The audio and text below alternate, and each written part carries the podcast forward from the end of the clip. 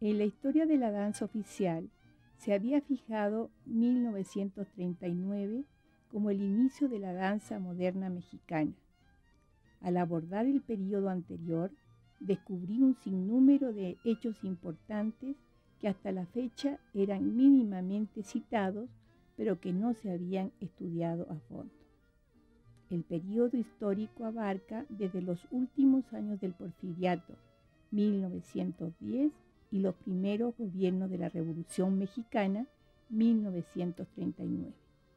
Podremos apreciar los festejos de las grandes fiestas cívicas en las cuales el gobierno y la sociedad civil echaban la casa por la ventana, trayendo lo mejor del planeta. Un interesante material hemerográfico nos dio cuenta de lo sucedido. Los críticos y cronistas contaron con espacio suficiente en los principales periódicos para no escatimar ningún detalle de cada acontecimiento artístico. Sorprendentemente encontramos en raras joyas bibliográficas el pensamiento y la sapiencia de muchos intelectuales y artistas que estaban al tanto del suceder dancístico internacional y nacional. Esto enriqueció notablemente el concepto que se tenía en ese tiempo sobre el ballet y sus protagonistas. De igual manera, llama la atención la relación que tenían los artistas de la danza con las esferas gubernamentales y la gran afición que por ellos manifestaban las clases populares. El presidente en turno engalanaba los espectáculos más promocionados y manifestaban su respeto por las estrellas, llenándolas de regalos y atenciones. El pueblo en general asistía delirando a los beneficios de sus artistas favoritos. Según las crónicas, había público para todos los géneros, y el ballet tenía tantos seguidores como las corridas de toros.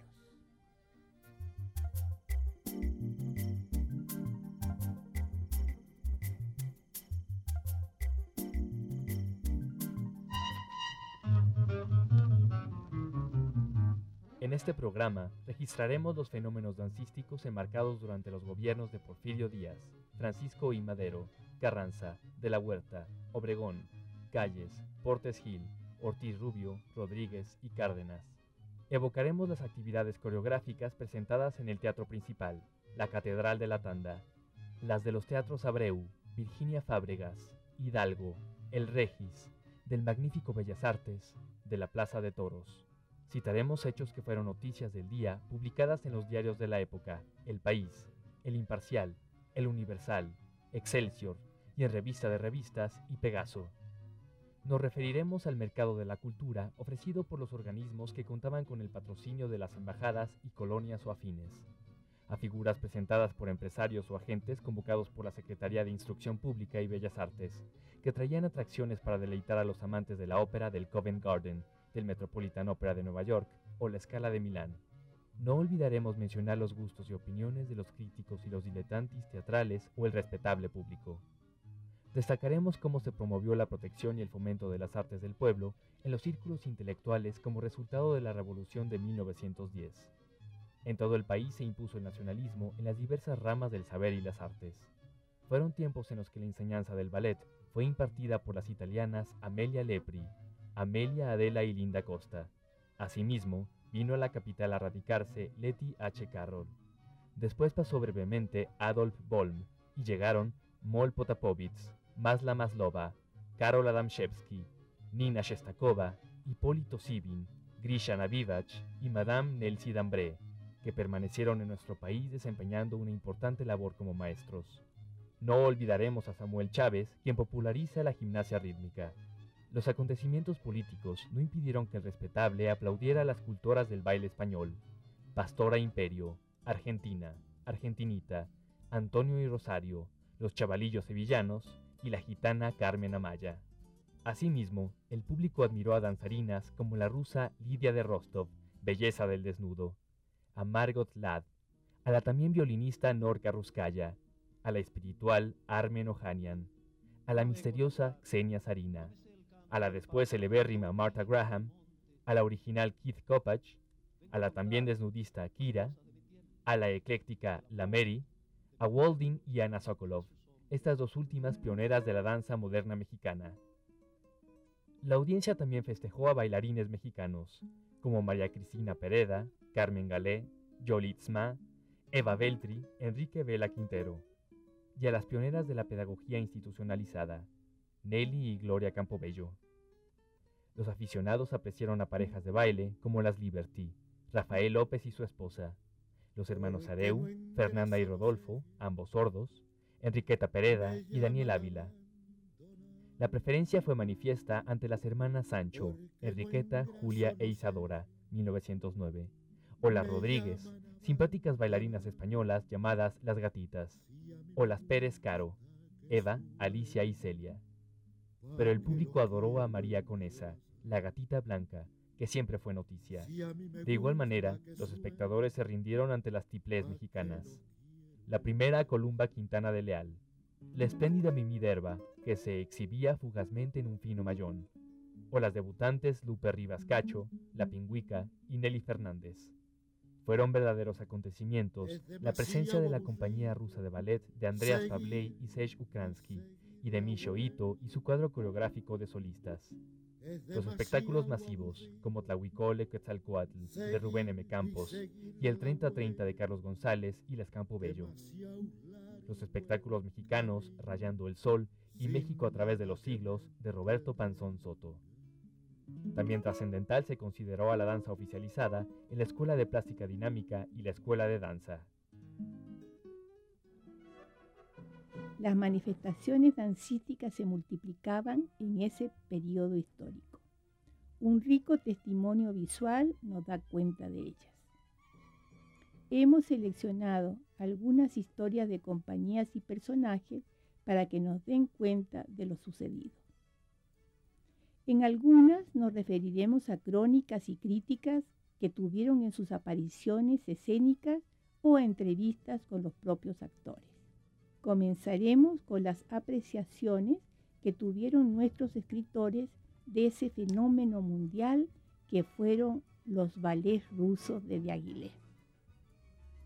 Los ballets debutaron en mil novecientos nueve en el Teatro Châtelet con su temporada rusa de ópera y ballet. Serge Diaghilev en mil novecientos seis habría preparado la exposición de arte ruso en el Salón de Otoño, al mismo tiempo que organizó durante tres años conciertos en el Teatro de Champs-Élysées. Uno de sus grandes éxitos como empresario fue presentar a Chaliapin en Boris Godunov, en la Ópera de París. Así que para la temporada de los ballets rusos no escatimó esfuerzos para traer lo mejor de Rusia. En la naciente compañía figuraban Pavlova, Katsavina, Ida Rubinstein, con Nijinsky, Volm y Morkin, con coreografías de Fokine. Todo París quedó atónito y aplaudió ese milagro que unía a todas las artes en espectáculos cautivadores. Con Nijinsky, Diaghilev terminó con el monopolio femenino instaurado desde el siglo diecinueve. Muchas de las obras coreográficas destacaron el talento del joven bailarín, entre ellas El espectro de la rosa, hasta que en mil novecientos once Diaghilev lo lanza como coreógrafo a Nijinsky, logrando grandes controversias sobre sus obras, La Pré-Midi d'un Faun, Dieu y La consagración de la primavera. Esta última coreografía con música de Stravinsky. Nijinsky es separado de la compañía después de casarse con Rómula de Pulski. Otros coreógrafos serán apoyados por Diaghilev, Massin, Nijinska, Balanchine y Lifan, logrando grandes éxitos. De igual manera, los diseñadores Bax, Benoist, Picasso y los compositores como Debussy, Ravel, Falla. En mil novecientos veintinueve, Diaghilev falleció en Venecia, sepultando con él sus famosos ballets.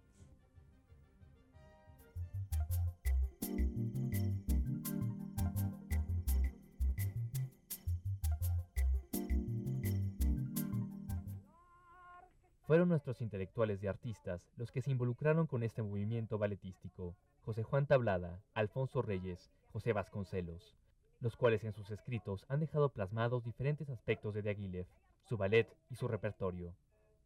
Pero ¿cómo eran los ballets rusos de Diaghilev? El secreto de su arte estriba en una maravillosa síntesis del baile, la decoración y la música. El triple motivo corre como una cuerda de oro durante toda la producción, llenándola, construyéndola, como si fuera una copa de oro, de la que habrá de verterse el néctar de una alta hazaña artística. El ballet ruso ofrece el espectáculo de un mundo en el que es tratado con sencillez, con belleza y con fuerza, un tema por tres series de manos que trabajan dirigidas por un hombre genial. Y de su repertorio, ¿qué se dijo? Las leyendas misteriosas del Cáucaso, los cuentos orientales con toda la gama de sus colores, las poesías musicales de los modernos autores franceses, fueron interpretadas por este arte único, mímico y danzante, sobre el fondo de decoraciones con las que León Bakst estampará el revolucionalismo de su arte. En todas sus disonancias de color, sus contrastes bruscos, hasta inquieto a la crítica más amplia y sus figuras exóticas y mágicas. Las pantomimas corrían desde la intensa tragedia, como Sherezada, hasta el espectro de la rosa, de Théophile Gautier, con la música de la invitación al vals, de Weber. Dentro de este ambiente de modernidad, los ballets rusos fueron hasta el futurismo. Después de la siesta del fauno, que dejó atónito al mismo París, subieron a escena dos o tres bailables dislocados, con decoraciones en acertijo del pintor español Picasso, que preside el movimiento ultramoderno en Francia y de quien es discípulo nuestro compatriota Rivera. Más que una compañía de ballet, ¿qué era? Un singular género de representación mímico-musical, cuyos antecedentes inmediatos podrían ser Wagner, en cuyas óperas las escenas mudas no escasean y tienen excepcional importancia, o en la danzarina Isadora Duncan, quien reveló que la música sinfónica pura puede generar visiones plásticas, un drama mímico. Grandes pintores como Bakst y Alejandro Benois crean un nuevo estilo de decoración. En realidad, tal arte ha dejado de ser baile para convertirse en otra cosa, el drama mímico-musical. Fue así como nuestros escritores describieron su repertorio. Tablada describió de El espectro de la rosa. El perfume de la rosa está personificado en Nijinsky, el danzarín prodigioso, el archimimo genial que en ese momento aparece. En un instante en que se inmoviliza, puede apreciarse la extraña y armoniosa plástica de su cuerpo. Alfonso Reyes retrató a Diaghilev y su equipo de trabajo. Y no lo volvemos a ver hasta el ensayo general, en un escenario revuelto, junto a la divina Karsavina, que protege sus zapatillas de reina con unos calcetines de lana. José Vasconcelos escribió sobre Serge Diaghilev. Como escenas de color y de ritmo, nada igual a ciertos actos con música de Mussorgsky y de divertissements como la Rusalalka, y aún ciertas imitaciones del baile español que, por lo bien logradas, recordaban el parentesco original del ritmo andaluz y el ruso, herederos del ceremonial bizantino. Toda esta magnífica floración artística fue perdiendo savia, y bajo la influencia de Braque, Satie, Derain, Picasso, Cocteau, se fue intelectualizando, revirtió a la academia por la vía de la abstracción, el esquema, la estilización, la erudición. Pávlova nació en San Petersburgo. Fue una niña débil y enfermiza. Después de reponerse, en el campo regresó a la Escuela Imperial de Ballet. Sus profesores fueron Gerd, Johansen y Sokolova. A los diecisiete años terminó sus estudios con el título de primera bailarina. Sus condiscípulos fueron Fokin y Nijinsky y su maestro Chequete. Realizó varias giras por Europa, logrando ser aclamada en Londres. Diaghilev la invitó a integrarse a los ballets rusos, en el que tuvo su consagración definitiva al compararla como la nueva Taglioni. Decidió abandonar la compañía por su rivalidad con Ida Rubinstein y problemas con Nijinsky, a quien acusó de quererla matar. Fundó su propia compañía, en un principio con bailarinas inglesas, y se dedicó a enseñar. Casada con Víctor Dandré, recorrió el mundo entero presentando un repertorio preparado por los mejores coreógrafos de su tiempo. Estaba acostumbrada a estrenar en cada país que visitaba una coreografía con tema de esa nación, por lo cual su repertorio se vio enriquecido por divertimentos exóticos. En México puso en escena la fantasía mexicana, la cual fue interpretada posteriormente por muchas figuras de la danza de nuestro país. En México la consideraron como la gran primera actriz coreográfica contemporánea. Festejaron cuando sus lindos pies fueron valuados por doscientos mil pesos. Los baletómanos se impresionaron por su actuación en la estupenda película titulada La Muda de Portici, que tenía por tesis fundamental la liberación de un pueblo contra el despotismo de una monarquía. Ana Pavlova falleció en mil novecientos treinta y uno, después de una penosa enfermedad. Había contraído una pulmonía en Holanda.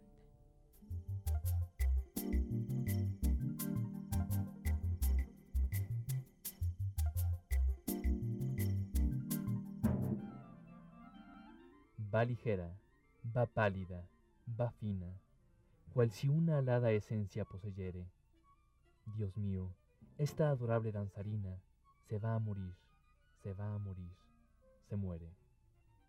Tan aérea, tan leve, tan divina, se ignora si danzar o volar quiere, y se torna su cuerpo una ala fina, cual si el soplo de Dios lo sostuviere. Sollozan perla a perla cristalina, las flautas en ambiguo miserere, las arpas lloran y la guzla trina. Sostened a la leve danzarina, porque se va a morir, porque se muere.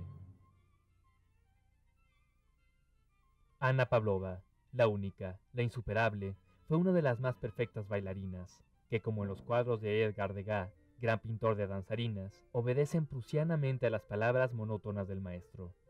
Ser bailarina se consigue únicamente a fuerza de paciencia, de amor y de trabajo. Nuestra carrera es muy ardua y difícil. Desde los doce años comenzamos a estudiar y muchas veces nos encontramos con que todavía no sabemos lo suficiente para poder interpretar a los maestros de la danza. Como en cualquier otro de los ramos del arte, el éxito se obtiene principalmente por medio de una labor constante.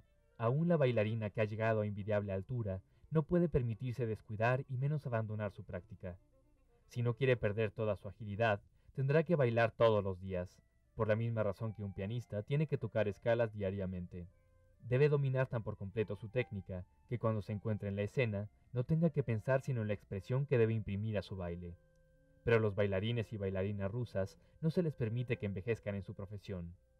A la edad de diecisiete años, hacen su presentación para retirarse a los treinta y siete, con una pensión que habrá de cubrir todas sus necesidades en el porvenir. Pavlova recorrió el continente americano antes de llegar a México. Se enunció como compañía de bailes clásicos de Ana Pavlova. La agrupación artística estaba integrada en su mayoría por bailarines ingleses y estadounidenses. La temporada se efectuó del veinticinco de enero al treinta de marzo de mil novecientos diecinueve en los teatros Abreu, Principal, Esperanza Iris, Lírico, el Cine Granat, el Coliseo de San Felipe, la Plaza de Toros El Toreo, el Coso de la Condesa y en la ciudad de Puebla.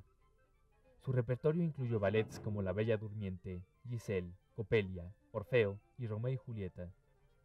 Siendo significativos acontecimientos culturales la interpretación de La Muerte del Cisne, mil novecientos siete, en la cual la eximia balletista danzó inspirada por la virtuosa melodía ejecutada espontáneamente por el eminente violonchelista español Pablo Casals, y el estreno de La Fantasía Mexicana, en el Teatro Abreu, el dieciocho de marzo de mil novecientos diecinueve, con libreto de Jaime Martínez del Río, música de Manuel Castro Padilla, decorados y trajes de Adolfo Best Mogart. Incluyó tres bailes: China poblana, el jarabe tapatío y la diana mexicana. La tiple Eva Pérez Caro dirigió los bailables de Pavlova y Mijail Pianovsky, Alena Saxova, Winifred Berina, Domislavsky y Andrés Kunovitz. Una de las notas señaló: la valona tapatía que desgarra su nota quejumbrosa en las variaciones del preludio y sobre el tablado de la farándula, el cuadro nacional que tal vez muchas veces palpitó en los pinceles maestros de Saturnino Herrán y Montenegro. Ana Pavlova, en la expresión polimorfa de su arte, nos ha revelado una nueva faceta, La fantasía mexicana que tiene como leitmotiv nuestro jarabe ha sido un nuevo triunfo para ella, seguramente más satisfactorio que muchos otros, porque nos ha manifestado con él su cariño y gratitud a todos los que no la hemos abandonado ni un instante en toda su bella y luminosa temporada de arte. Consuela ver que nuestros bailes nacionales, que hasta ahora solo se cultivaban en teatros de barriada, mañana, en la peregrinación artística de Ana Pavlova, serán exportados, y que públicos extranjeros al aplaudirlos conocerán que México, el país de maravillosa vitalidad, tiene su arte propio, que está a una inmensa distancia del malintencionado calambur de un popular actor y de las insulsas obrillas en que como tema reglamentario aparecen los más abominables pelafustanes de nuestros bajos fondos sociales. Con el maravilloso don de espiritualizar todos los bailes, Ana Pavlova ha descifrado el secreto de nuestra alma ancestral, ha comprendido nuestra emotividad y ha desprendido los detalles más vivos de nuestro clásico baile nacional, para producir un magnífico efecto de la hembra subyugada más por el reclamo insinuante y salamero que por la fuerza del puño jayán que tira la bestia en los coleaderos. La Pavlova realizó esta hermosa propaganda mexicana por el mundo. París, Londres, Bruselas, Lisboa, Berlín, Madrid, Petrogrado, Roma y otras grandes urbes han podido, durante quince minutos, recibir una fiel impresión del alma lírica mexicana, al acorde de los más típicos movimientos corporales. La prensa internacional tuvo frases de elogio para el motivo mexicano. En mil novecientos veinticinco, Ana Pavlova y su Ballet Russe presentaron una temporada de alrededor de cuatro semanas, del once de abril al siete de mayo, en el Teatro Esperanza Iris e Ideal y en el Toreo. La fantasía mexicana se ejecutó bajo el nombre de Bailes Mexicanos. Pavlova insistió en la idea de formar un ballet nacional. ¿Por qué no crear el ballet nacional? Podría formarse un cuadro de artistas mexicanos que diera a conocer, en todo su esplendor, nuestros bailes folclóricos.